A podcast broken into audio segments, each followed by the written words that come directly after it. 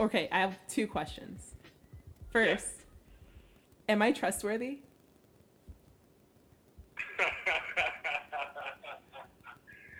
oh man, you know what? You are probably the rare exception, um, being that you are named Veronica. Hell Uh, yeah. yes. I don't trust women by the name of Veronica because of a song from the group Onyx called Veronica off their album Shut 'Em Down. So if you if you heard that song, um, the woman named Veronica on that song was not trustworthy at all. And you, however, have proven that wrong. So yes, you are indeed trustworthy. Okay, and then my last question. What will it take for you to watch an anime? An act of God.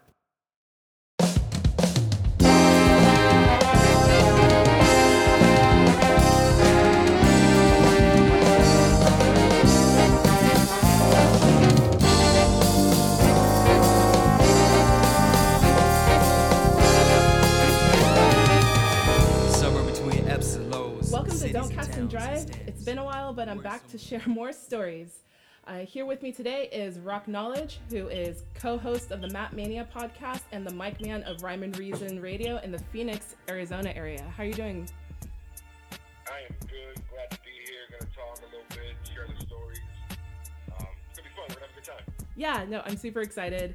Uh, I've again heard you only on the podcast, so I'm really lucky to have an opportunity to kind of have like a one-on-one. First off, uh, how are you? How's your week?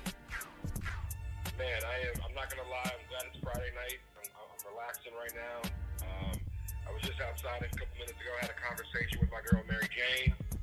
Um, you know, just to share some stories with her real quick. Came, came back in here. Um, ready to talk a little bit. Looking forward to the nice to have a couple days to just unplug and unwind and um, just just kind of relax and not think about the day-to-day grind. Yeah, I understand. And what do you usually do like on a weekly basis? Do you have like a normal like nine to five or like what's your your thing Yeah. usually? Yeah, absolutely. I, I actually I do have a uh, an actual job job. Um, I manage uh, short-term disability and like FMLA claims for um, people who work for the companies that were hired to handle this by. It's, it's an interesting job. I'll tell you that much. Yeah, I'm Interesting. yeah, I'm sure. But uh, yeah, I do that, and then um, obviously, you know, we got Mad Mania every week. So I'm a, I'm a pretty busy guy. yeah, I'm, I'm sure. So, um, I guess like just to kind of like let everyone who's listening know like what my first impressions with you were is that um I've heard you first on the Map Mania podcast and so far right now like that's my favorite um podcast that I've been listening to as of recently. And basically, like when I first started listening to it, I wasn't like sure about it because like Rand was like, "Oh hey, I got this podcast." I'm like, "Okay, that's cool." And then finally, I actually sat down and I listened to a few episodes and I thought to myself like, "Oh, this is this shit's really funny. I love this stuff." and then I identified you and the whole like group of guys like you, uh, El ne- uh the Neo X, T Call, and Rand. I identified you as the person who was always angry or super skeptical of everything. So, so what was your like? Are, are you just like naturally skeptical, or is that just like a facade on the on the uh, show? My life began simply No, as a um, blind seed. you can ask anybody Nourished over the course me. of nine months, Um, I grew. I blossomed. probably one of the I became the next chosen one, that chosen to carry on a knows. legacy that great Um, men have held before me. Very In my mind, I I paint like I masterpieces. flat out tell you I don't And on like these it. pages, Um, I scroll my people can master take that, some people can't. Writing Um, endlessly with no honestly, I what words will come next. I My soul reflects as a infinitely. teenager My in aim the is 90s precise. was in love with hip hop is and the music Nothing that I was in love with was a soundtrack to my life and it's still the music I listen to today as someone who's about to be 39 later this year. Um, it's still the, the thing that makes me the happiest. It, it, it brings back the most memories and it means the most to I'm me. never hitting Mm-hmm. rock bottom, never Things losing my aren't- way. And really, like like the music what now, I, I? I don't like the sound. the history Right. shall Like, paint a no- miraculous no picture of me. to it. So My writing is I, I will flat out like Nouns and you know, verbs, I, I express my, I express wasn't my like opinion. I just kind of blame it on the, the era that I was kind of like not birthed in, but I grew up in. I mean, my teenage years, God can create. you were hard pressed not to find with opposite of the headphones on or in my room listening to cassettes or when I got they whisper. CDs. Like Storm clouds, they never kiss has my horizons. my life. All that I see is the everything in my life majesty of the revolves around sun, music. the blue hues Okay, of the ocean. so it sounds like you're. I like to consider when you're a teenager or like your your middle school age as means of like the the time that your body is really soaking in whatever genres that you're exposed to. Um, Yeah. And so during that time, wh- who do you feel were um, kind of like the the the artists that would pop out the most? So to give you some perspective, in the 90s i was i was a child so um, i was born in 91 um, but i also understand the influence that like you know for example 90s hip-hop had uh, for me like what sticks out is usually like a tribe called quest um, but what was your your upbringing and what was what were the sounds that influenced you the most Um, it, it, like my love for music, it started. I want to say before I was exposed to hip hop. Like um, my tata on my mom's side um, was huge into music. Uh, he, he had like his back room at my nana's house was his music room. He had his stereo, the stack stereo system, the big speakers, and he would listen to everything from you know Mexican music to rock music to you know whatever, and I would always, you know, hear things, and then, you know, um, hearing music around, you know, that my parents were into. Like, I, I'm a huge, I'm a huge, huge fan of Gloria Estefan and the Miami Sound Machine because of my parents. Um, I grew up listening to that, so, um, you know, it kind of started with that, and then it kind of went a little bit further into. Um, I want to say I discovered hip hop when I was I think I discovered it when I was probably nine or ten. It wasn't until I was probably twelve, no, not even twelve, like twelve to thirteen is when it really, really clicked. Okay. Um, I was a huge, huge, and still am to this day. Um, I love West Coast gangster music, like gangster rap, and some people find that hard to believe because most of the time I'm about um, East Coast, East Coast, East Coast. I have this, I love classic West Coast gangster shit. So from The Chronic to Doggy Style to Dog albums from MC Eiht, Spice One, The Luniz. I mean, all that stuff. Um, it started there, and then God, one day, um, I heard of, I heard this group from Staten Island called the Wu Tang Clan. yes Uh, I'll just say that once I heard that, I think everything with me musically shifted. Um, I was blown away. I had never heard anything like this. I wasn't like really big into kung fu movies. Like I, I, I had seen kung fu movies, um, but I wasn't particularly like you wouldn't catch me just watching them on a Saturday. But hearing the samples and just the muddy drums and how the, the sound is just real dirty and just real, just it's nasty. It sounds Yeah. dirty. yeah Um, it's muddy. It's, um, if you're in the, like if, if anyone out there listening is, is familiar with music, totally understand what I'm saying when I say it's muddy and it's thick. Like you know that. yeah Um, it's just the sound. Um, so yeah, Wu Tang happened, and man, it just it just took off. I mean, from there, obviously following all the solo members, breaking off and doing solo records. Um, Then Biggie, Nas, who Nas to me is God MC. Um, there is no one better than Nasir Jones. Fight me. Um, you know, like Ho, but then like I'm, I'm a huge Boot Camp Click fan. Love Sean P. R.I.P. Um, Mobb Deep, R.I.P. The Prodigy. Um, those are just just that whole like that whole sound. Just the like I want to say for me, I always say that the best era in hip hop occurred between 1992 and 1998. Those are the greatest years in hip hop, and the, to me, I say this. I think they'll never be matched and or topped. Um, I, I would love to be proved wrong. I would love for like, you know, six consecutive years of just straight heat from every happen again. again, but the, the way music is released now, that'll probably never happen. Right. Um, so I mean, it, yeah, it was just it, it, was- it was Wu Tang, and um, it's funny. I have like there's, I have a handful of, of vivid memories in my life that I can like I could literally tell you every minute detail um, of these events because they, they stuck with me. Um, like the first one uh, uh, is when is the night that my mom and my dad split. I'll never forget that night. The second one, coincidentally enough, revolves around Wu Tang Forever. So I was a teenager who didn't have a car, couldn't drive. Uh, I woke up on release day, back when the albums came out on Tuesdays. I missed Tuesdays. Damn, I missed Tuesdays. Um, and my stepmom took me to the Best Buy, one of the Best Buys near the house. So we're cruising in the in the family teal Chevy Lumina van. We're driving to Best Buy. I, I can't wait. I can't wait to get there. We get there. She doesn't even really get the car fully stopped, and I'm out the side door. Run in the store. Find the album. Pick it up. Double CD. Go to the go to the line. The kid in front of me holding the same CD. We didn't say anything to each other. Just a little head nod. Yeah. He paid. I paid. So I paid, left the store, jumped back in the car. Car didn't have a CD player. It was a cassette player. I couldn't even listen to it in the car. So I opened it up. I read the liner notes because I'm a music nerd and I love reading all the, the samples, who's on what. I love reading the thank yous. Um, I just like all that stuff. I miss that stuff. Um, pull up to my dad's house. I hop out of the, I hop out of the, the van again. She doesn't even get it stopped.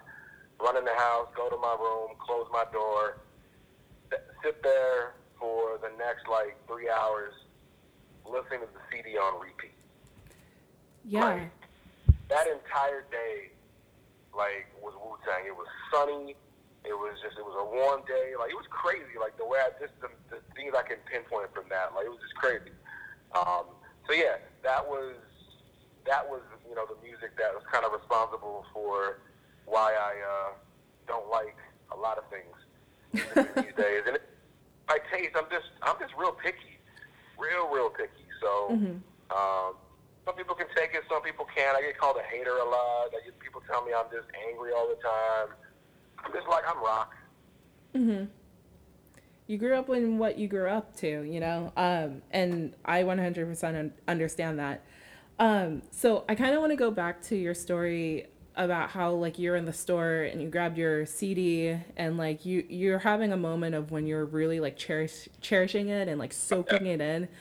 Um, I feel like that excitement for music or the release of music isn't the same anymore um, because I can remember when I was a kid, um, really looking at my mom's like old cassettes, and she had some like old school stuff. She listened to a lot of like Kelly Price. She listened to Whitney Houston, um, and so um, she also loved like Anita Baker and stuff like that. But whenever she would go to a store and buy like a new cassette or a new CD, again, I was really young. I remember I would like sit there looking at all the album art, looking at all the pictures, and really trying to soak that in. Whereas now, I I don't do that at all. It's like if someone has a new if someone has new shit out, like I just look, find it on like Spotify or Apple Music, or like if it's like super hard to find, then I'll try to find it on SoundCloud or um or YouTube, and all I do is just listen to it, just because the accessibility is like super easy now. So, what are your thoughts on like how music is digested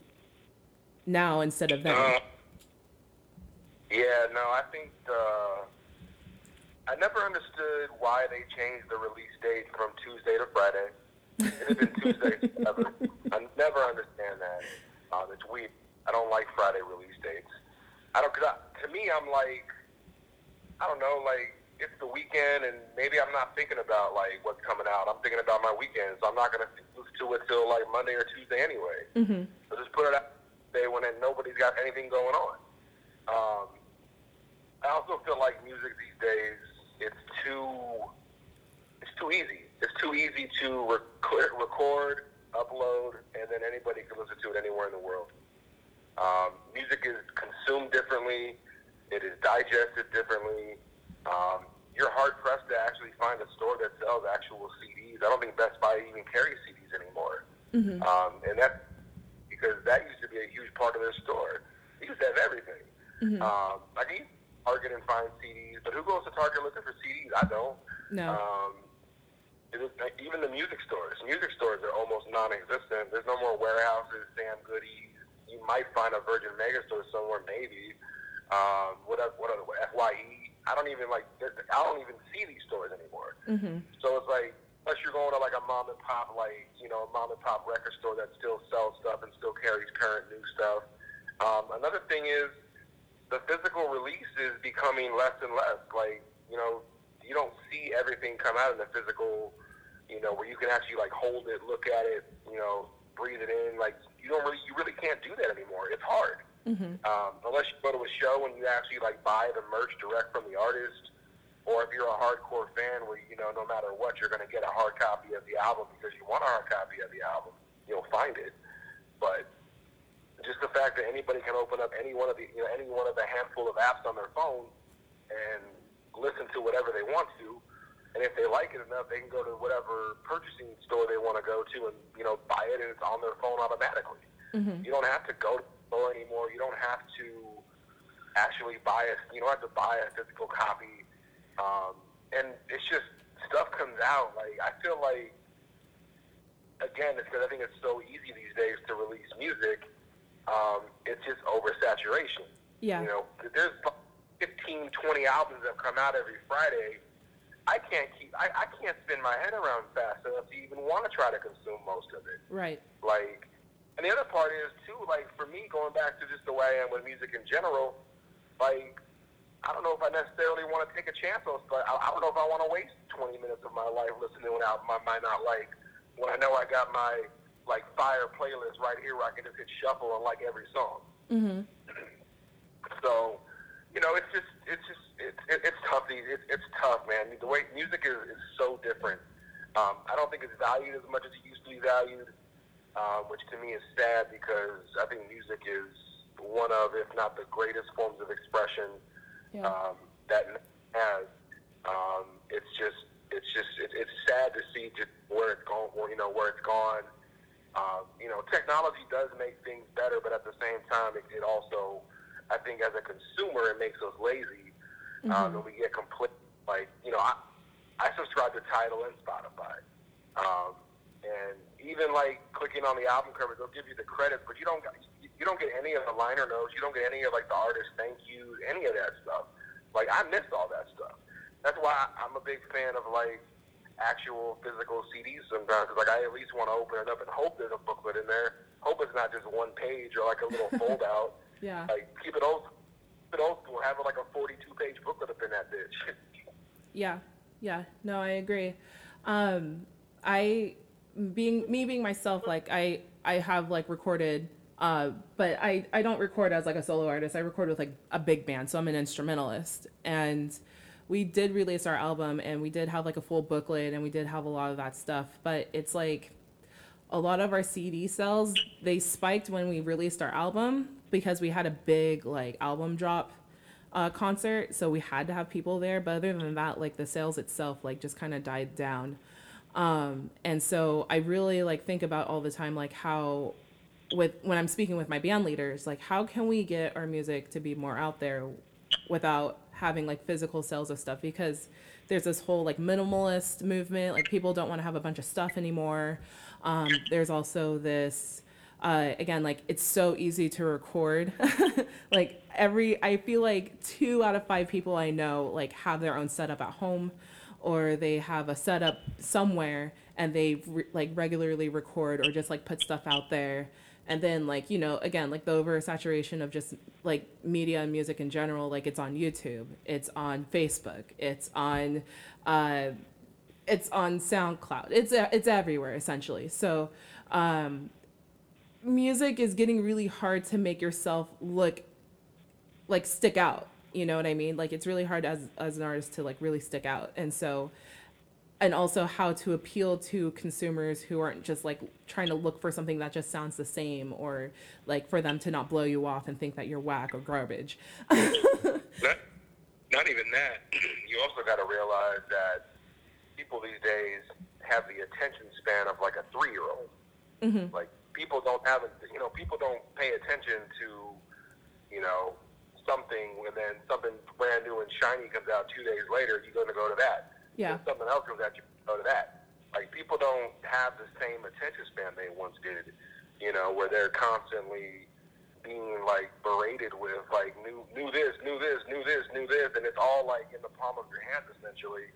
Like you can get any, you can. I mean, it, it's it's kind of sad like how easy it is to get detached from like humanity while you're on your cell phone and you're on like Twitter and Instagram and you're on the internet on your phone. And you're like you're present but you're not present and like everybody around you is present but they're not present so who's really there you know Mhm. like yeah it's crazy Yeah.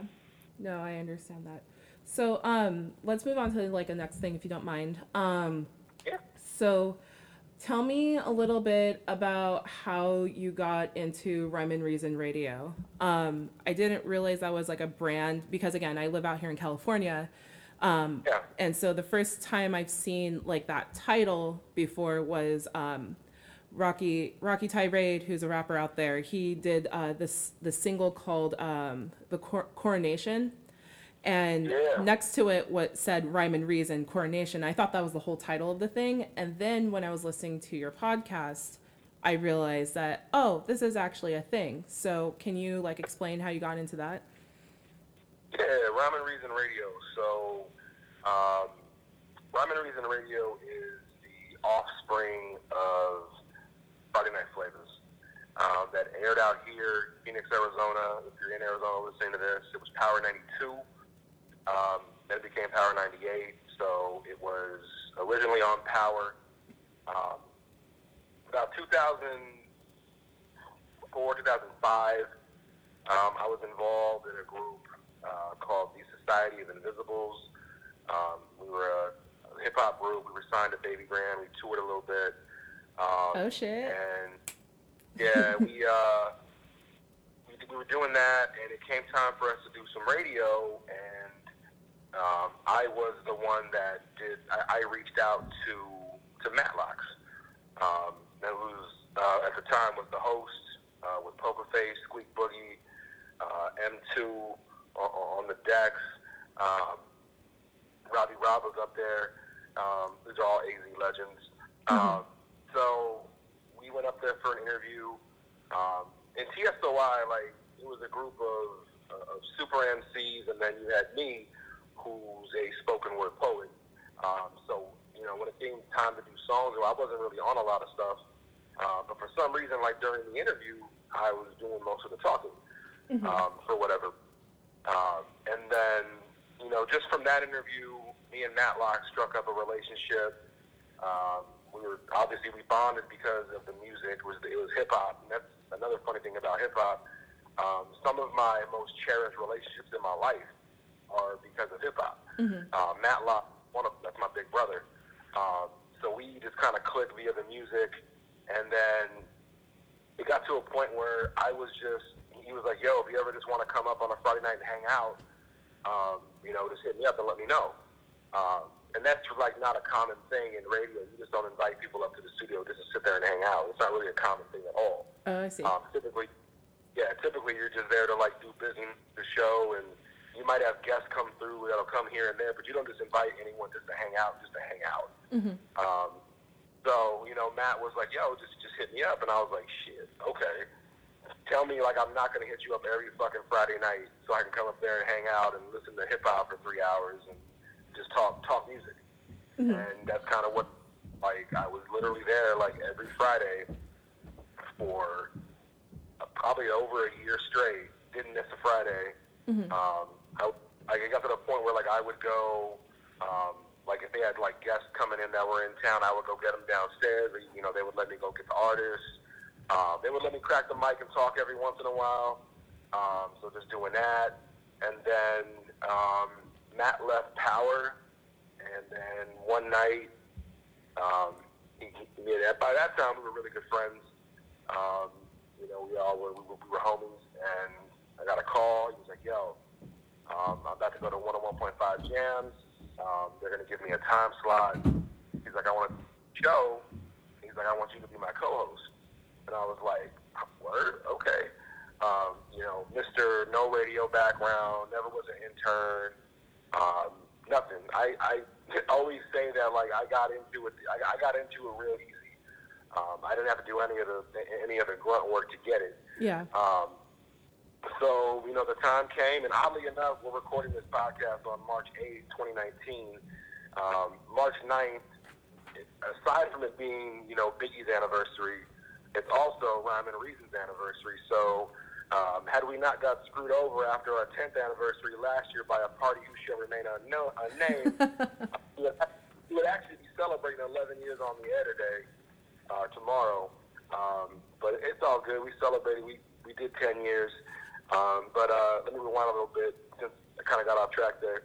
So yeah, Matt hit me up and he's like, "Yo, I got a time slot." So we premiered on 105 Jams March 9th. Did a Biggie tribute show, which is we would always do that because it's Biggie and he's you know one one beat of Nas is one A to me. Um, and from there it was just um, man, it was just it, it was it was a it was a dope ride. Just meeting. I- I got to meet. I always say that because of Rhyme and Reason, I got to meet all of my rhyming heroes. Yeah. Um, I got I got to meet Nas. Um, I, we we this is a funny story. We interviewed Nas.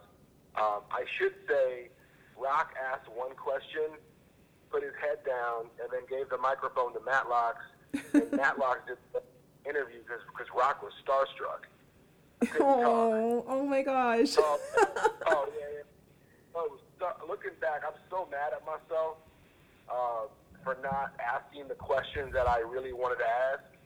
Um, but at the same time, like I get it. Like, like that's a, that that was like a huge moment for me. hmm You know, that's that's like one of the that's one of the reasons why I ever picked up a pen to write, and I got to meet him. Um, and on top of that, I got my copy of I got an original seal copy of Illmatic on vinyl signed by him. I got Stillmatic signed by him, and I got it was written signed by him, all vinyl.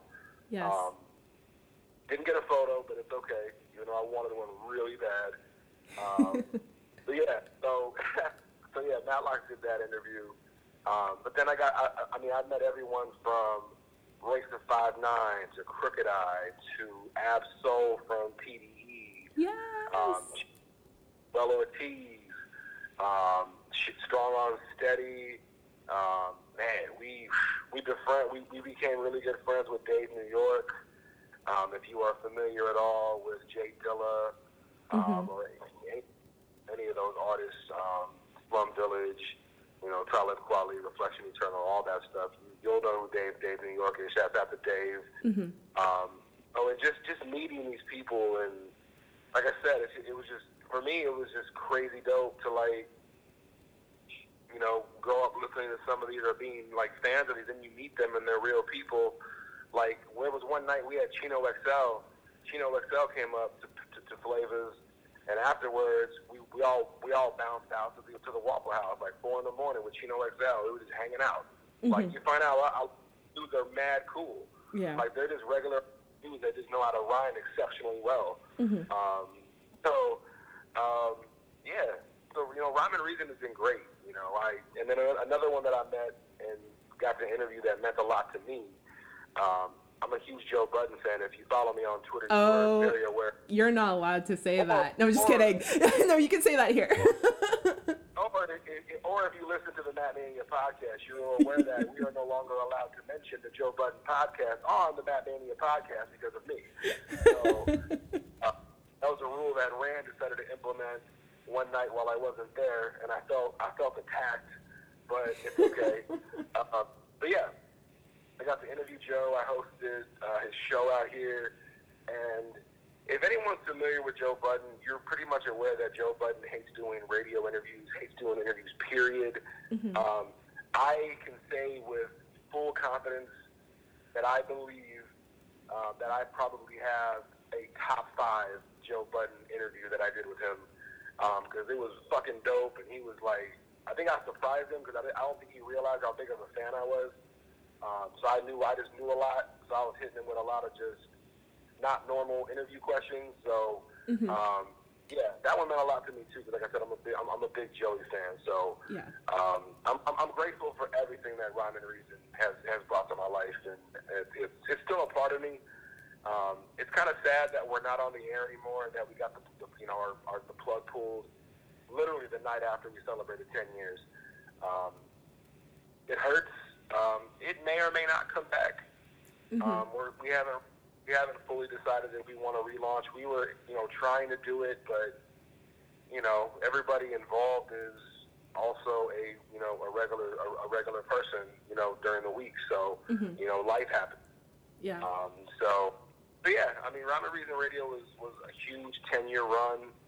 Um, I miss doing the intro. I miss you know being like, yo, what up? This is Rock Now. This is Rhyme and Reason Radio. One hundred one point one the beat. I miss doing that. I miss cracking the mic every week. I miss getting like texts and people that were listening when they're in other states, and I just I miss it. But um, I'm glad I have the podcast. The podcast is a great outlet. Um, I'm real I'm real grateful to Rand for the opportunity. So um, I can at least get my shit off somewhere. Yeah. Um that yeah, that's awesome. Um speaking of that podcast, like I know um early on um was doing a lot of like solo work with that podcast, like you know, like episode 1, 2, whatever. Um but now there's like an arsenal of you guys. Um so how did you what how did you get into doing the uh, wrestling podcast with them? Uh, so essentially, I was I had been a guest on the show, um, like back when it was just Rand doing it, in, you know, in the, in, at his crib. I was a guest, um, and then um, I was a guest again when they were doing it over at what we record now at Digilabs. And at that time, it was just Random and Teak every week, and they would have pretty much guests so they could have you know an extra person to talk. Um, and it just got to the point where it was like, you know, Rand was like, yo, it's kind of funny. Rand was like, hey, man, if you ever want to come back, the door's always open. Um, just kind of like what happened with, with, you know, Matlocks and Flavors. I'm like, oh, word? I'm not going to be here week. And lo and behold, I was pretty much there every week, you know, consistently. And then, you know, Dave was up there every week consistently. Um, I had, I mean, me and Rand, had been, for me and Rand had been friends for, man, I've known Rand for over, I want to say over 10, uh, probably over 10 years. Okay. Um, so, so you know, I, and I, I mean, obviously, even before Matt Meany, I was me and Random. We were in the Writers Guild together. Like I was one of the original members of the Writers Guild. Okay. Um, yeah, I was. In, I was in the original, the original setup. I mean, the name the Writers Guild actually came from me. Um, those are all. Those are all my guys. So shout out to Rand, Penny, Miranda, Rocky, DN3, Slop, everybody. Um, but yeah. Um, so you know, I was just up there every week, and then uh, Rand was like, "Yo, you know, we, you know, we want to officially, you know, bring you on as a full time, you know, member of the crew." And I was like, "Hell yeah!" So um, it's fun. Like I'm, I'm a big, I'm, I'm a big wrestling fan. I feel like, I, I feel like what I bring to the podcast is unique. Mhm. Um, I think everybody brings their own unique style. Um, I'm the in your face, blunt. I'm gonna talk my shit, um, which is what I do. I that's kind of always been me, you've just in every aspect of my life, and it's uh, it's a lot of fun just hanging out with the boys. You know, talking shop, talking wrestling, Yeah. talking hip hop, talking dick. Um, you know, talking snacks of the week, everything that we do. You know, everything, everything that we do. Um, it's a lot of fun. Like I said, it's uh, we all have our own. We, we all have opinions. It never. It doesn't get. It doesn't ever get like super heated. We don't ever really argue about things. We just, you know, we talk loudly a little bit, and then it's over. Yeah. Um, you know, everybody feels the way they feel, and it's uh, it's a good mix. There's good chemistry between the four of us. And then it's also dope because you know Random is a you know he, he makes his, his living being a recording artist. So Rand's on the road touring. Rand you know got to do this. Mhm. You know he can go out of town and know that if he's not if he's not there, you know that the show's in good hands. Um, we're gonna hold him down. You know we're gonna hold him down as we always do. Um, the show's still gonna be dope.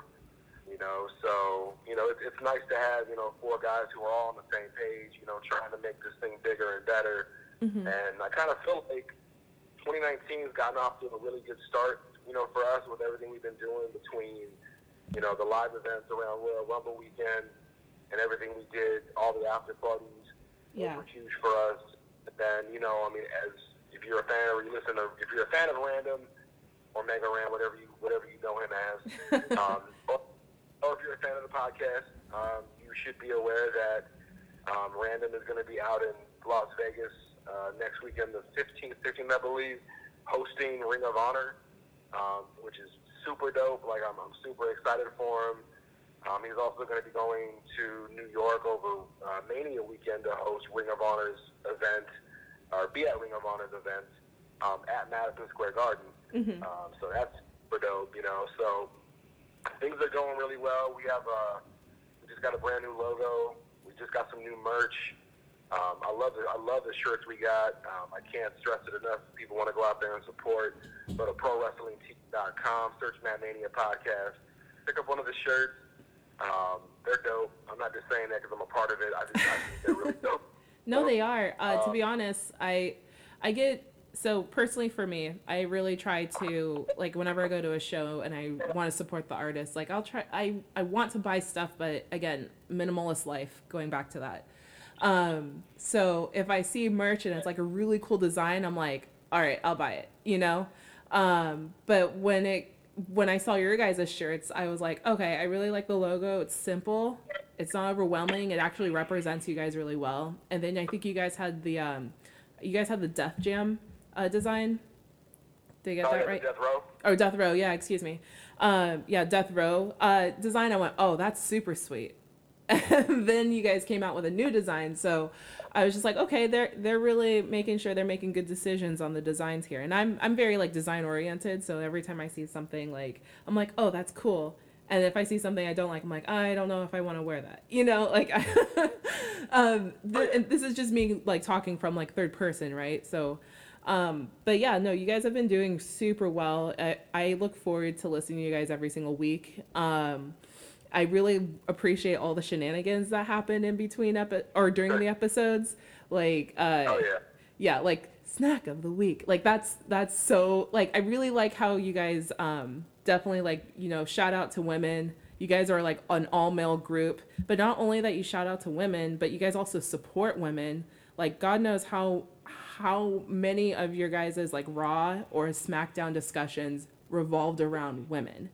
And that's Yeah. a yeah, and that's a big thing to me because, you know, wrestling so I guess side side tangent. I watched wrestling back in like 2005 and I kind of stopped watching it around 2008.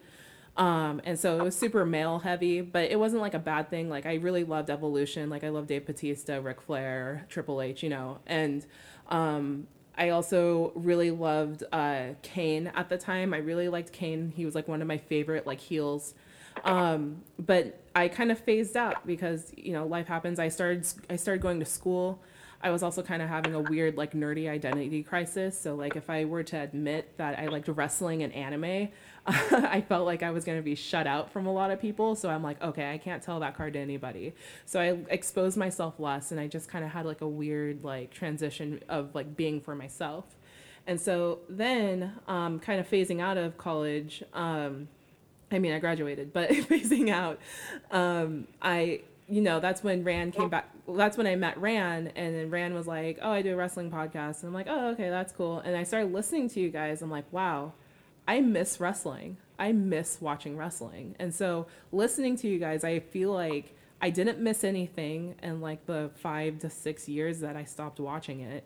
And then it encouraged me to go back into watching it. I mostly watched Raw um, because I worked on Tuesdays, so I didn't really get to have a chance to watch SmackDown really. Um, but then, like, kind of listening to you guys, I'm like, wow, I, it's like I never left. I mean, there's all these new characters to me, um, but you know, there's still Triple H, and then there's still like, um, there's still like a bunch of men. Like uh, every once in a while, you get a mention of like Eddie Guerrero, and then there's also like you know all these new people like like um, Sasha Banks and and uh, Bayley, and so for me, it's like seeing all the excitement and seeing all this stuff. I, I got really excited again because I'm like, I really missed watching this. Like, I know it's cheesy and corny, but at the same time, like, it's still enjoyable. Yeah, no, I mean it's um, yeah, I mean, wrestling is it's in a really good it's in a really good place right now. It's in a very new place for them. I want to say um, because the you know the biggest storylines in the company do revolve around women, and that's amazing. Um, if you were a fan of wrestling in like the you know late '90s, early 2000s, you know the way that women were portrayed on TV wasn't the most flattering in, when you look back at it.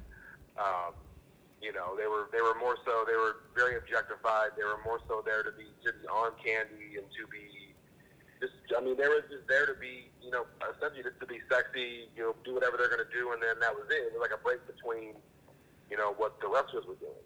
Mm-hmm. Now, now they're main eventing events. They're having their own pay per views. They're um, I mean, Dan, I- I'm going to be really disappointed if Ronda Rousey and Becky Lynch and Charlotte don't main event WrestleMania this year. Yeah. There's no reason not main event the card. Um, it, it, it's silly if they don't.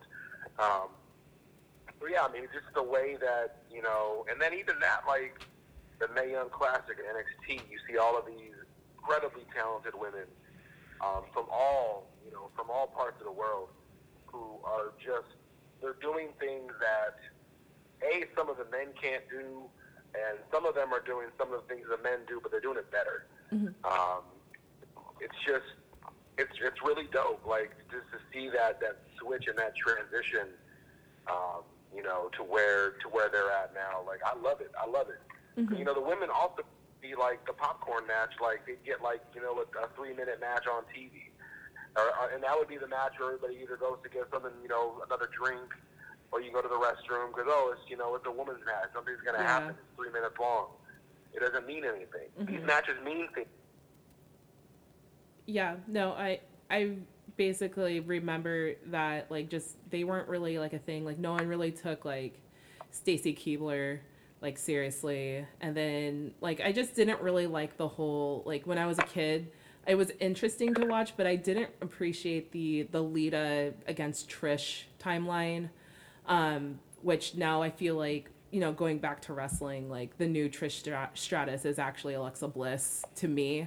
Um, so, but yeah, like it, it wasn't really interesting. But now you have like you know Becky Lynch, who's just like, holy shit, she's powerful. Like I remember I was actually in the gym when I saw that episode of uh, she runs out with the rest of the SmackDown squad, like basically pummels Oh, the entire like Raw like r- women's roster, and then she gets bl- she gets blood on her face, and I just sat there like in awe. I'm like, oh my god, I want to be her.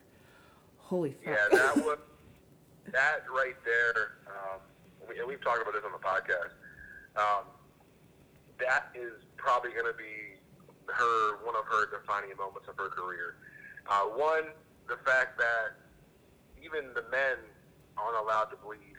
Um, they don't show color on TV anymore like they used to. You don't see people getting busted open all the time. It, it, if it happens, it's an accident. It's never on purpose. Um, and it's for, you know, on, on the level that it was when Becky and them stormed and she caught that she caught that hand from, from Nia mm-hmm. and busted her, put her shit open and she bled and she continued to whoop ass. Mm-hmm. And then just that iconic picture of her at the end when she's standing in the crowd, blood covering her face. She like, you know, wipes her face and wipes it on her shirt. And like I was like, that was so hard. I was like, oh my god, this is like the craziest shit I've seen. This is like when Stone Cold Steve Austin uh, passed out in the sharpshooter. You know, Oh, with the blood covered. Like that is iconic. Like that. Mm-hmm. Like that. That moment is going to be ingrained in wrestling fans' memories forever. Mm-hmm. It's huge. Yeah, I, I 100% agree. And that was like for me to see all of that, like amazing. I could go on about like how well they've been like representing characters like her. I really appreciate Nia Nia Jax and like the body positivity. Like she still whoops ass when she's like bigger than all the other women. Like she doesn't hold back, but also like she, you know, on her Instagram and whatnot, like she shows like I'm still beautiful regardless of like how big I am. You know, like that whole movement. Um, and so yeah, WWE is doing a really good job with everything that they're doing right now. Um, of course, things aren't perfect, but um, you know, like there sh- there can be like less. I don't know what's the word I'm looking for. This can this might turn for like a left turn, but like some of like the the racial stereotyping with like the characters can be a little bit like less like I understand like identity with culture, but I also don't like like because of this person being like a color like it shouldn't be like for example like Asuka like I I like her wrestling style and I like all the multicolor hair but like sometimes like with the geisha looks like it can be it still feels a little overdone to me um but other Yeah, than I, that I, I, I just want to I just want to correct you really quick because you actually mispronounced her name. Um, it's actually Trashka. uh, just so you, so you know, um, I can't let that I, I, I can't let that fly. That'd be messing with you. trash god that's right You know, you're like trash I am not personally a fan of uh, of hers. I don't understand the gimmick. I don't like the gimmick, but it's neither here nor there. I still like her colored hair though. I think I like it. At least, I mean, um, I mean, up until the point like you know Tekashi Six Nine started getting popular, and then I'm like, okay, maybe she needs to find a new look. right? Maybe that's what gets in witness protection. He can be an, a Trashka body double. A trash can body double. Yeah, I can't wait to get his ass whooped for that. oh man, is he like? Is he actually like going through the witness protection program? I don't even know. Like, is he? Is it like for don't real? Uh, I don't know. Like that's like people are saying that's what might happen, but I'm like, I don't know how that's gonna work when you look like Rainbow Brite. So I don't know. Yeah. Um, okay, so one last thing um, about the podcast, and I'll move on to something else. But um, so the thing I've noticed, like as of recently, is that how, I guess, just kind of going with like the more uh, progressive approaches to your guys' podcast. Again, you guys are a group of men. You guys are a group of men that are like in your 30s and getting close to 40, um, or already in your 40s. I don't know your guys' age, but I don't care. but um, Not 40. We're not 40 though. not 40 yet. Okay, you guys are under 40. um, but basically, uh, from what I noticed is that you guys have also been um, when you guys discuss topics. There's also a lot of like m- masculine like vulnerabilities that you guys address a lot, um, which is really to me like important for me to listen to when I'm listening to like a group of guys talk because sometimes like guys talk like guys. I get that. Um, but like when you guys address issues, like you guys are very level headed about how things are being addressed. So, for example, I think I don't think it was this recent episode, but I think it was the re- episode before that when you guys had I think what's his name, um, Derek Montilla, with you. Yeah.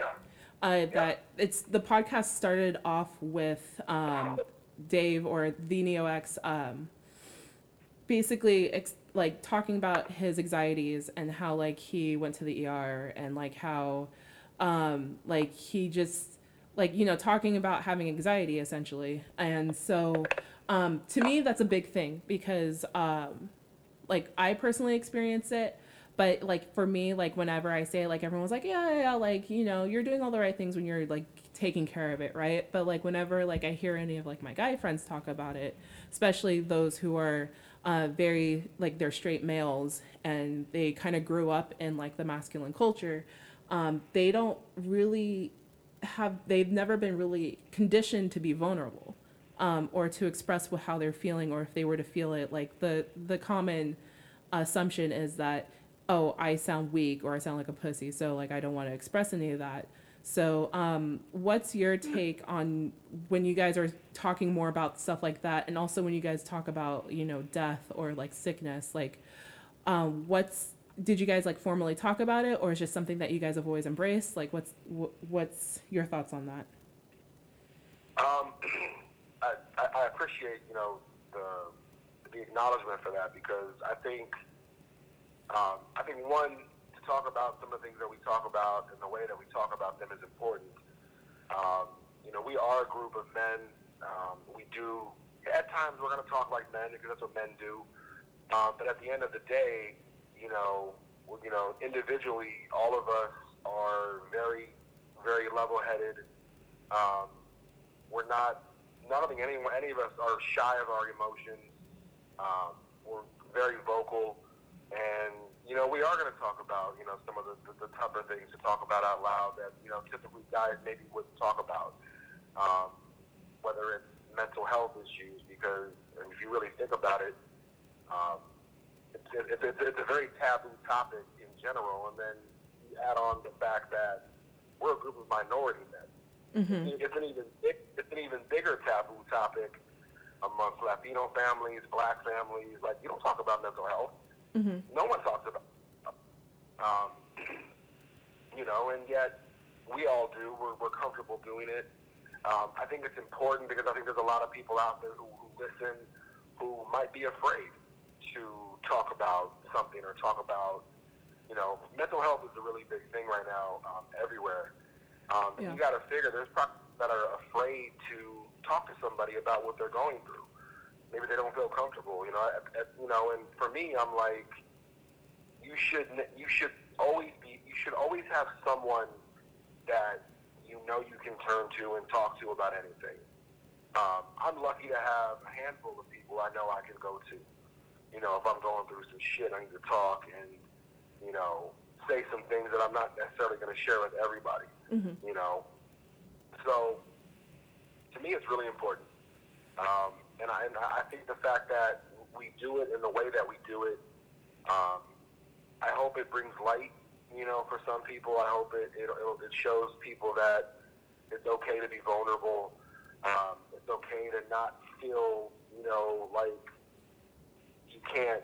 You know, you, it's it's okay to feel like you may not have all your shit together right now Yeah. because lo and behold, I guarantee there's more people in this world who don't have their shit together than do have their shit together, and that's okay. Mm-hmm. Um, you know, so I think it, and it's, I think it's important just to share that because I mean, our I, I want to believe we have a very diverse um, group of, of listeners who listen to our podcast. Um, you know, a lot of them probably discovered Matt Maney because they're fans of Rand and what he does musically. And, you know, this is a complete 180 from, from that. Um, and then you just got people who just, who, who, found, who find us, who are fans of wrestling, whatever, whatever. Um, so I think we have a very diverse group. And I think there's probably a lot of people listening who are very, they very much relate to everything that we are talking about. And um, I would hope that they feel that they, they feel like we do a good job, like you feel like we do a good job. Mm-hmm. Um, so I think that's important. I think you know these issues are very real, and it's important to talk about them. It's it, it's it's bad when you just push things under the rug. You need to get you need to you know get it out and talk about things. If you're going through something, talk to somebody. Yeah. You know, and and and as you know, Royce da Five Nine, you know, has a, he has a, a, a, a song in one of the lines. He goes, you know, go check on, go check on your like your, your let me say, like, go go go check on your uh, your strong friend. Yeah, it, it, it's always check on your strong friend. It's like 'cause you never know. Like the person you think might be the strongest could be going through the worst shit, and they're not letting anybody know. Yeah. So check on your, check on everybody. Mm-hmm.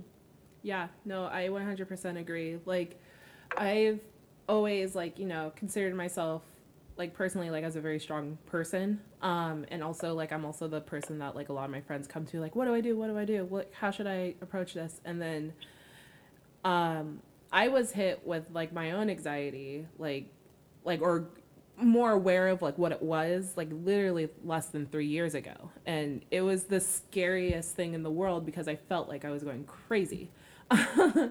And every time i talked about it with friends they're like no you're fine. And it's like well i, I don't know if i'm fine. Like this feels scary. Like is this the end of my life um, and so like i had to find like you know different people to acknowledge like what's going on and luckily it didn't take long for me to acknowledge those people um, or not acknowledge, find the right people to surround myself with.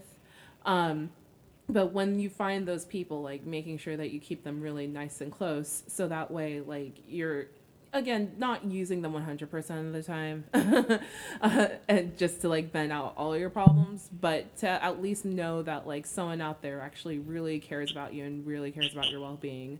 And it's the same for like, you know, all my guy friends, like making sure like whenever they are having an issue or like whatever is going on, that they must reach out to somebody or find the right person to reach out to. Um, definitely sometimes harder, uh, definitely easier said than done. Um, but yeah, like again, so important that you guys are bringing those things up, and it's so important that, um, especially from you guys, that it's like, okay, how do I become an ally of people of this? We need to talk about it. We need to validate it. We need to say like we have these issues too, or bring up like you know anecdotal examples of our friends.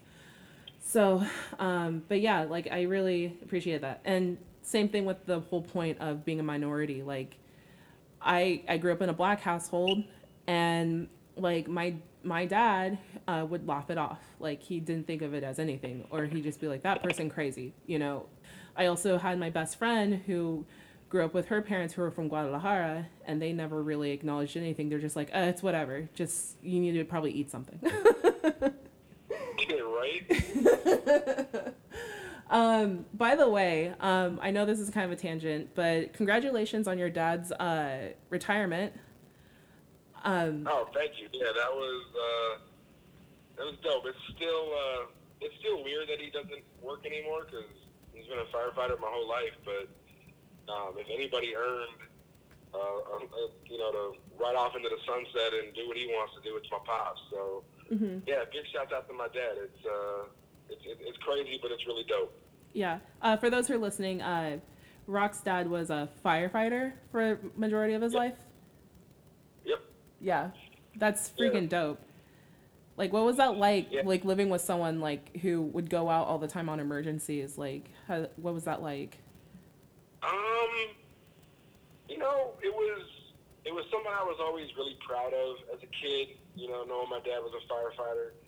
Um, you know, it was always cool to like be able to, you know, when you people ask what your what your parents do, you tell them your dad's a firefighter. It's like, oh man, you're like, okay, that that dude, that dude, that dude's dope.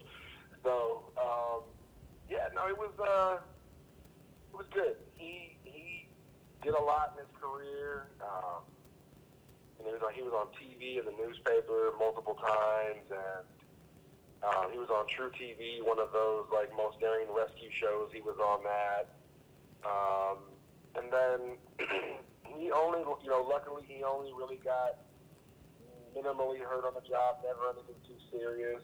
Mm-hmm. Um, you know, and you know, I, it's funny. Like thinking about it, I, as a kid, I don't ever remember being afraid that my, you know, something might happen to my dad. And I thought my dad was invincible. I, I I never had the thought that something bad could happen while he was working. And then, you know, as an adult, I think I worried more as an adult. Mm-hmm. You know, like, damn, you know, Pop's got to run into this building right now. Like, what if something bad happens? Like, I never thought about that when I was younger.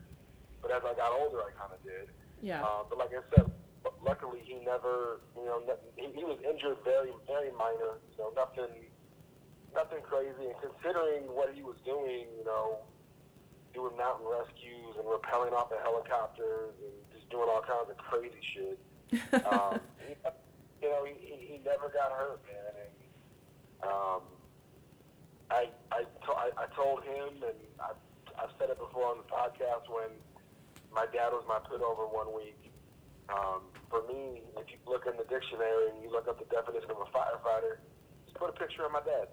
yeah. To me, that is, you know, that is the epitome of what a firefighter is and was and will always be. Yeah. He was a fire firefighter.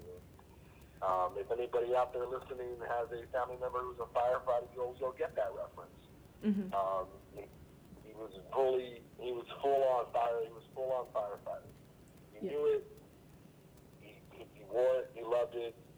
Um, you know, and, and you know, God bless him for it because I'm I, I'm not built that way. I'm not running. I'm not running. I'm running out of that building, not running. Into that building.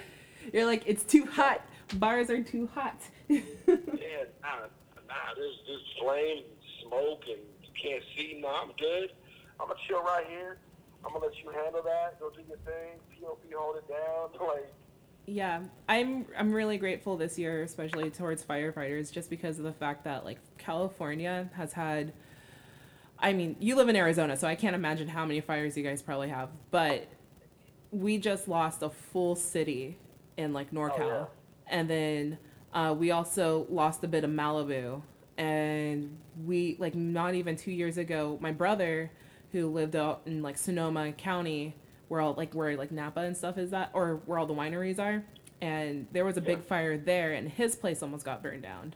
So basically, all of the firefighters out in California, like even the firefighters from San Jose, where I currently live, they they're being transferred out to go fight those things, and um, it's scary for me to watch on TV. Like I know I'm not being directly impacted, but it's everyone's been working really hard, and also people have been working really hard for like relief funds or like relief, um, basically like relief like dinners or relief like fundraisers, and like it, it's it's not easy. Like and some of these firefighters don't come home,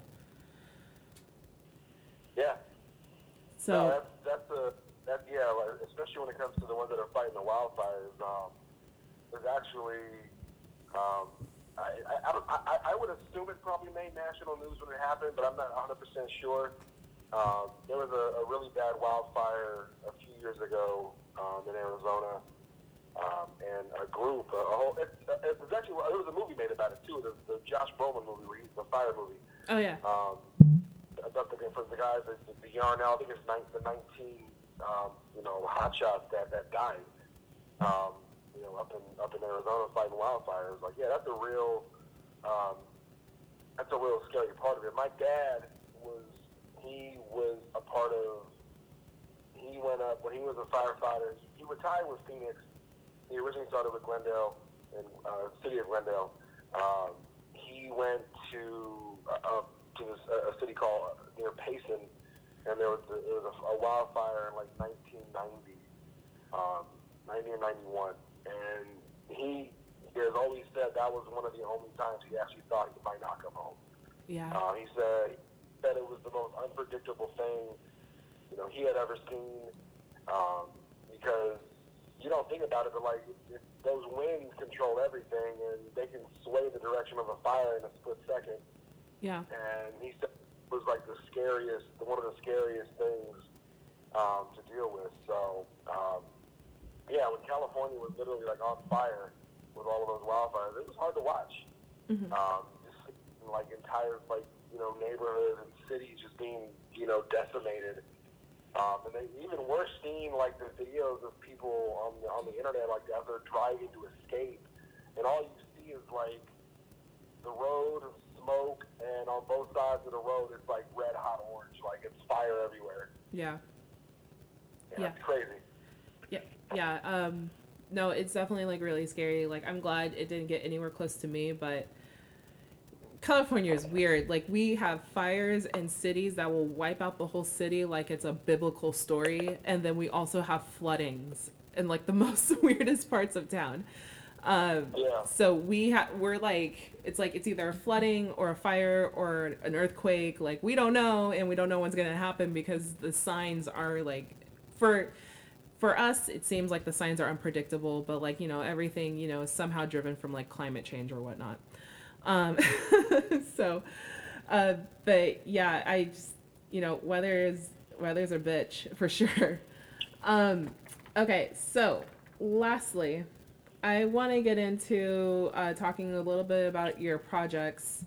Um, so I did listen to a little bit of your soul reflections. Um, I hate, yeah.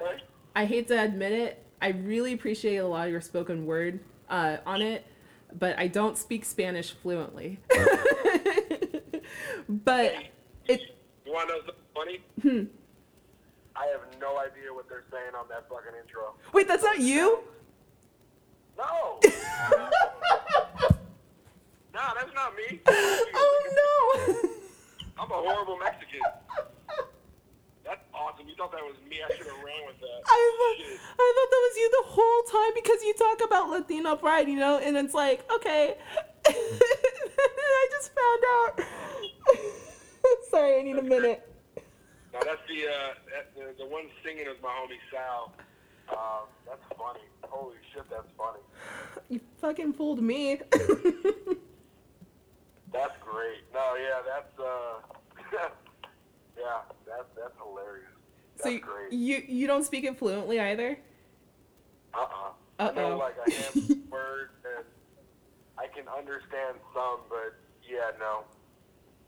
Yeah, I'm this. I'm the same way. Like I, I, I grew up. Uh, again, my Guadalajara neighbors, who is also like my best friend Brenda. Her, I would go to her house all the time, and her mom would uh, speak to me in Spanish, and I'd be like, uh, uh, comprendo poquito, lo siento, sorry. You know, it's just like I, I wish I could understand. Or if she goes like, Vero, Vero, comida, comida ahora, I'm like, yeah, I know what that means. Yeah, because ain't, ain't no ain't, ain't no Latina mama gonna let you walk into her house. She's not gonna feed you. yeah, exactly. You're gonna eat something. She's like, Beto, you hungry? Beto, you hungry? And like sometimes I'll come over with a full stomach, like, no, no, child, I'm okay. And she goes, no, no, no, let me feed you. I'm like, no, child, please don't. yup. You can't tell them no either. They're, gonna give it to you. yeah. Um, but I learned a lot of my Spanish from that family, and then I took a little bit in high school. Um, but you know, public education. It, it the, when I got up to Spanish three, it was like it was a joke. Like I can go into that, but I don't want to speak poorly on behalf of the teacher I had. But uh, yeah, like that kind of died out. And but like you know, I've played around on Duolingo. Like I'll still watch like some telenovelas on like YouTube. Um, and so that way I can kind of brush up on some things. And I've also actually kind of taught a little bit of music in Spanish, uh, but only like very simple like terms. Like, um, so for example, if I'm like trying to get like all the kids' attention, I'll say, "Okay, estamos listo," and then all the kids are like, "See," I'm like, "All right, let's do this." That's great. yeah, but other than that, like I can't speak full sentences. Like I will listen, and then it's like I'll get a lot of keywords, but I won't really put. There's a lot of missing gaps for me. Oh, okay, yeah. um, but yeah, I'm, I'm, sorry, go ahead. I'm, I'm a horrible Mexican. I don't speak I don't speak a lick. So Oh, I wish I did. I re- I really wish I did, but I yeah, I just I, nope, never learned it. no worries. It's okay. That that happens. um, okay, but do you want to like kind of speak about that project in general? Because like I did notice like how your flow is. Again, very spoken word. It's not like r- super rhythmic rap. It's just like you're really telling a story. You're really like you know expressing poetry. So do you want to get into that a little bit? Yeah. Um, man, Soul Reflections, man. Excuse me. The funny part is that album actually turned 10 this year. Um, Happy that out in 2000 birthday. Yeah. Um, yeah, that one was a. It was I, it was a phone call made to my man Cisco uh, Lost Perception from the council, one of the main producers of, of the al- of the album. Um, and I was like, "Yo, I want to do an album, and I want to do it with you guys." And he was like, "Dope, we're down."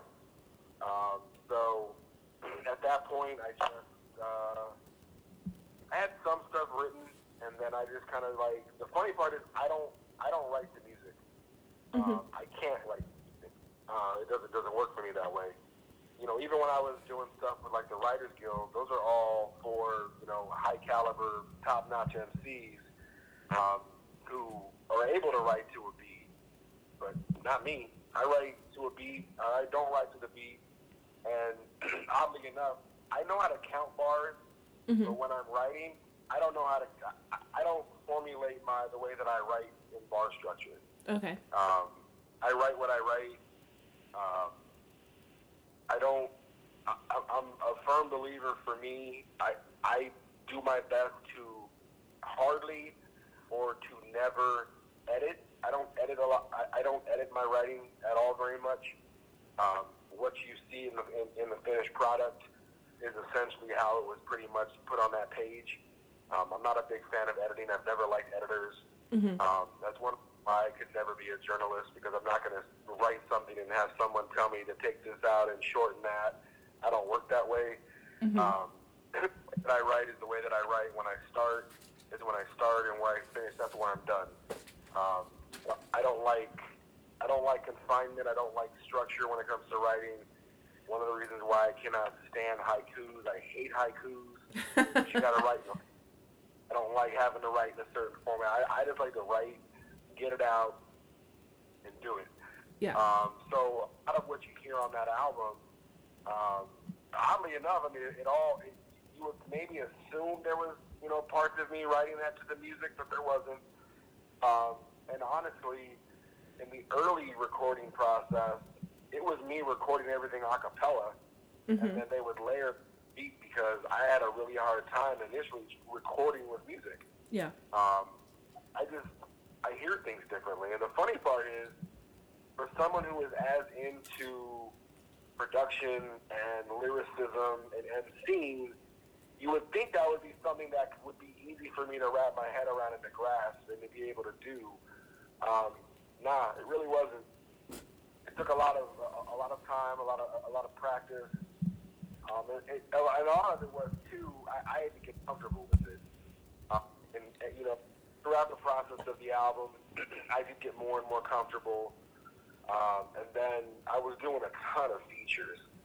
Like Mhm. I did a ton of features, like between 2006 and I want to say probably 2010 and 11.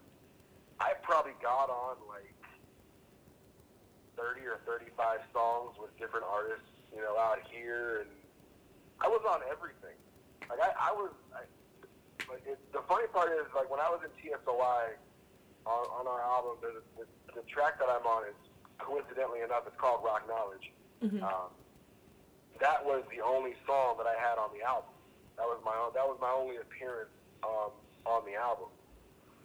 and then the funny part is, what came from that was me being reached out to to do features on everybody's thing. Like shout out to my man Blaze Rock. Mhm. Blaze Rock was the first one who reached out to me and asked me to get on a record. Um, from there, it just I started appearing on this, appearing on that, doing this song, doing that song, doing this song. Um, you know, and that's kind of how I, um, I guess it's kind of like you know grinded it out and just kind of got into, you know, a, a real good groove where, you know, I was becoming more and more comfortable with my writing and, um, you know, my delivery is, you know, I like, I, I love spoken word, um, but I also feel like the way that I do spoken word is very different from what you would probably think you would see at a spoken word show. Mhm. And I say that because uh, I think a lot of people are gonna they're gonna connect spoken word with like slam poetry. Mhm. Um, and for me personally, and if, if you're a slam poet, don't take offense to this. Um, I can't stand slam poetry. I don't like that style of. I don't like that. I don't like that style of delivery. Um, when it comes to spoken word, I, I don't like the over enunciation of words. I don't like dragging words out. Mhm. Um, I, I kind of feel like the way that I the way that I go about my business, um, and I think it is because I am so influenced by hip hop and MC in general. Um, I think my delivery is kind of like a hybrid, um, where you know, yeah, some people do say I'm rapping. I'll never cop to that. I'll never say I'm a rapper. Mhm. I don't want to be known as a rapper. Um, but I also feel like the way that I do it, it, it is spoken word, um, but it's different. It's not traditional, you know. And and then even then, my content, the content on that album, um, is, is is not traditional, what you Mhm. would expect from uh, from a spoken word artist. It's very um, there's stories on there like um, man, Trap Within. Trap Within is one of my favorite songs um, because it's telling a story. Um, I like. I, I love that. I love that song. Like I, I remember writing that song and what went into recording that and all the samples that are in that song. Um, I love that shit. Um, even you know so um, another really important one is a million steps. A million steps is a song written about my nana. Um, she was like my nana on my dad's side was next to my mother the two greatest women in, in my entire life is my mother and my nana. Um, and her name was her name was Oralia and I grew up, spent so much time at my nana and father's house. Um, I was the firstborn male Velasco grandchild, Mhm. So I was like, child. Um, I was very spoiled by my grandparents.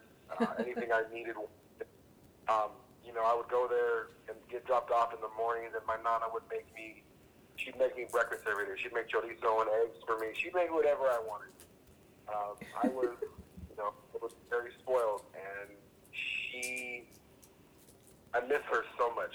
She Yeah. passed away when I, uh, a freshman in high school, and I'm, I'm sad for my brother because my brother at the time he was like two and a half, three years old, so he doesn't remember her. So I'm so sad that he, he didn't get that chance to, to experience her. Um, and I'm also really sad for my nephew Milo, Mhm. um, my sister, my sister Monica's baby. Like I love that little dude, and my nana would have adored him Mhm. you know, like, and it- and also like going back to like me talking about like you know the important people in my life. Like, I wish some of my like my best friends and my homies could have met her. Mhm. Like, it was everything. I I miss her so much, and I, I wrote that song "A Million Steps" about her. Um, I have a million steps tattooed on my forearm. I have her name tattooed above my wrist. Um, she was she was everything, man. The, I, the back cover, oddly enough, the back cover of that album, um, the actual like CD artwork, the back cover is um, it's a photo from my parents' wedding, but it's my nana and my tata. Mhm. Them on the back of it. Um, so that, that that meant a lot to me, and um, you know everybody everybody that worked on that album too, because everything on that was handpicked Yeah. the artists that it, um, the interludes with the like the, the interludes that are done um, by the MCs, they were handpicked by me. Like I, I, I picked each one of those guys to be on this project. Um, Sal and you know Sal on the beginning, that was a handpicked choice. Mhm. Um, and Sue, who does the scratches um, on track, the, the track right after the Spanish intro, um, he was handpicked, and you know my man Lowe's on there, Ocean, Grappler, um, Deontay from Cutthroat. It's just uh, Blaze Rockman on there. He just tried. It was uh, it was it, it was a fun process. Uh, looking back on it, um, I wish we would have done more. I wish I could have done more. I should say with you know the physical release. You know, I was blessed to have a big release show, a big release party out here in, in, in Tempe. I also got to have a really big listening party at um, an event we had out here called Groove Candy. Um, so like I, I had a lot of support, um, and I look back on that like I said, it's going to be just, just ten years this year, and it's, it's hard to believe. I, I listen to it from time to time. Um, I cringe a little bit, and I only say that because I know that was me early on in the recording process, and I know how Yeah. I, I got better. You Yeah. know, so. And I Yeah. also look back. I mean, some of the writing that I did. That's where I. And I joke about this all the time. I always tell. I always tell people that I fell off um, because I, I, I listened to what I was writing at that time, and I'm like, how did I even come up with that? Like, I can't wrap my head around how I did that because my creative process or what I was going through at that time is so different from what it is now. Yeah. Um, if you ever so for like, you know, just like thinking back and looking at like, you know, projects that you've done or like, you know, previous things that you've done, I always think Yeah. about like, you know the rap group Atmosphere, right? Yeah. Yeah, so like listening to his early stuff since like Overcast comparative to like Fishing Blues. Lead guy like Slug, his style and like what he talks about is so contrasting now. Like he still like has almost like the same inflections and everything like that. But like it's amazing like how like dated you can tell how dated he is but not in a bad way. It's just like how like he grows. And so i use like what he's done kind of like as motivation to remember like I was at one point up I was at one point and I could get to another point. And hopefully like you know same thing with you like I hope like one day like you can consider that too like when whenever you're writing stuff now or however you're expressing your thoughts as of late like you can you know just like kind of basically write a canvas of like how what your what your what you were like at one point of your life and then like you know show an evolution of like how you are now you know what i mean or Yeah.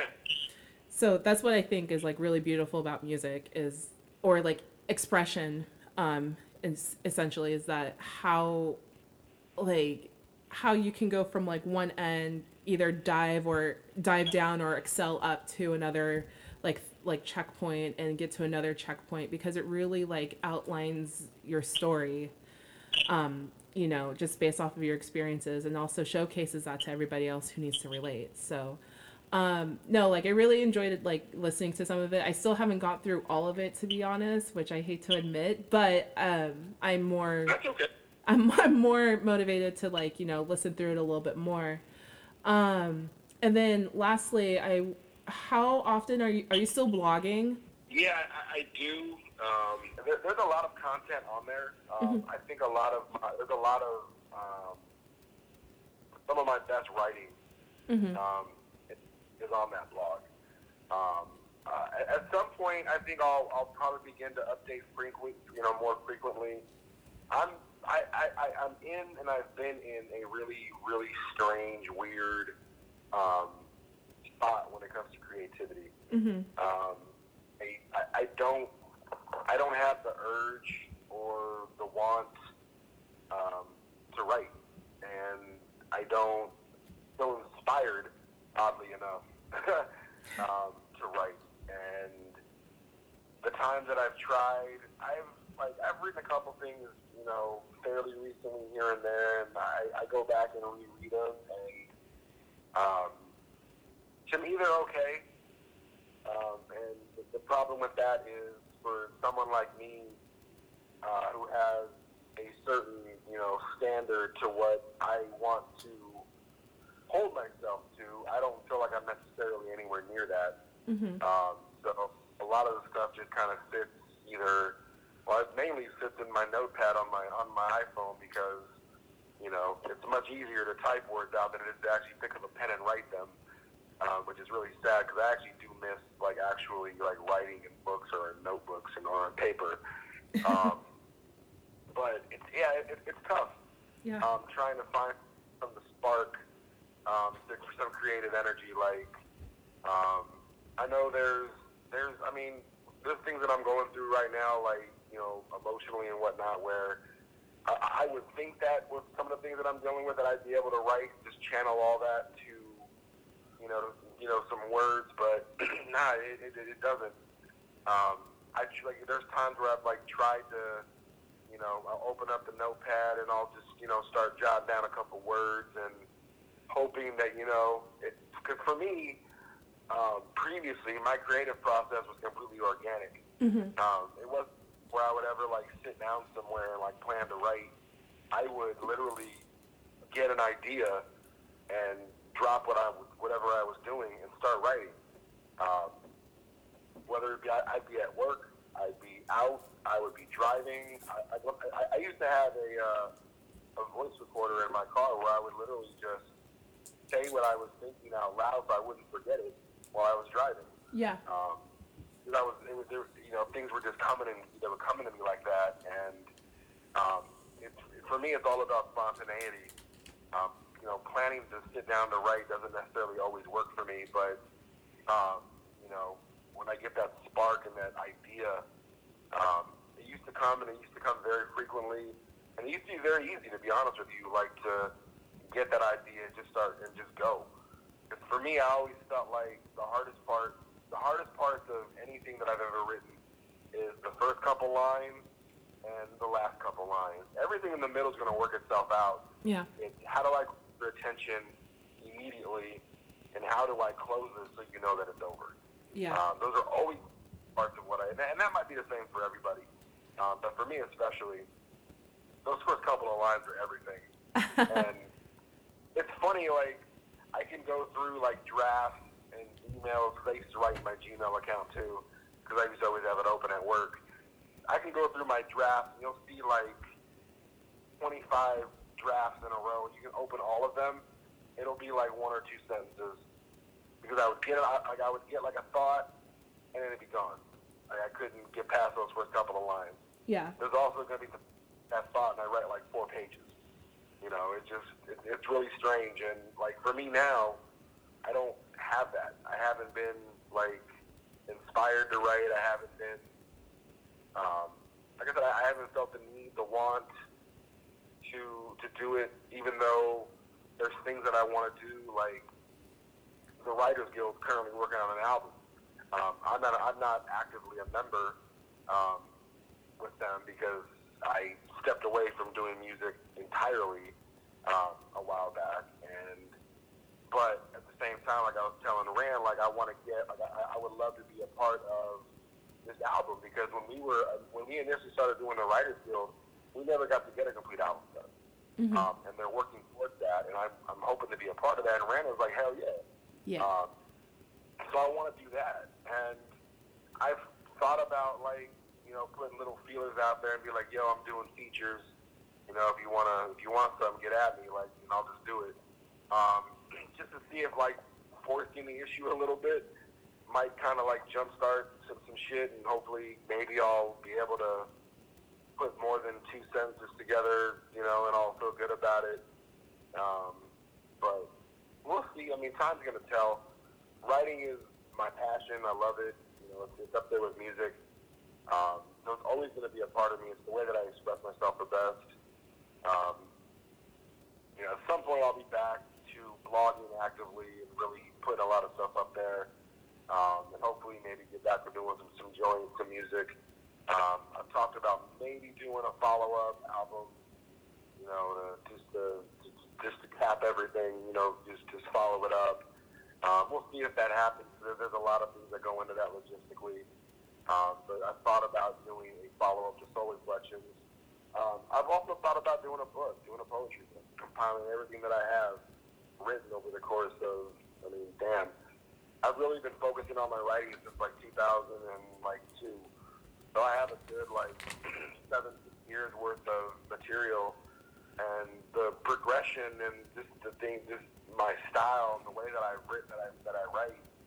It's funny when I read some of my early stuff in the early 2000s, and you get to like the mid 2000s, then you get to like the later stuff, and it's it's a complete 180. I'm not like I'm, the person that I was then isn't the person that I am now, and it's, it's just crazy because you can totally get that by the way that I was like, you know, compiling my thoughts and putting them out there. Yeah.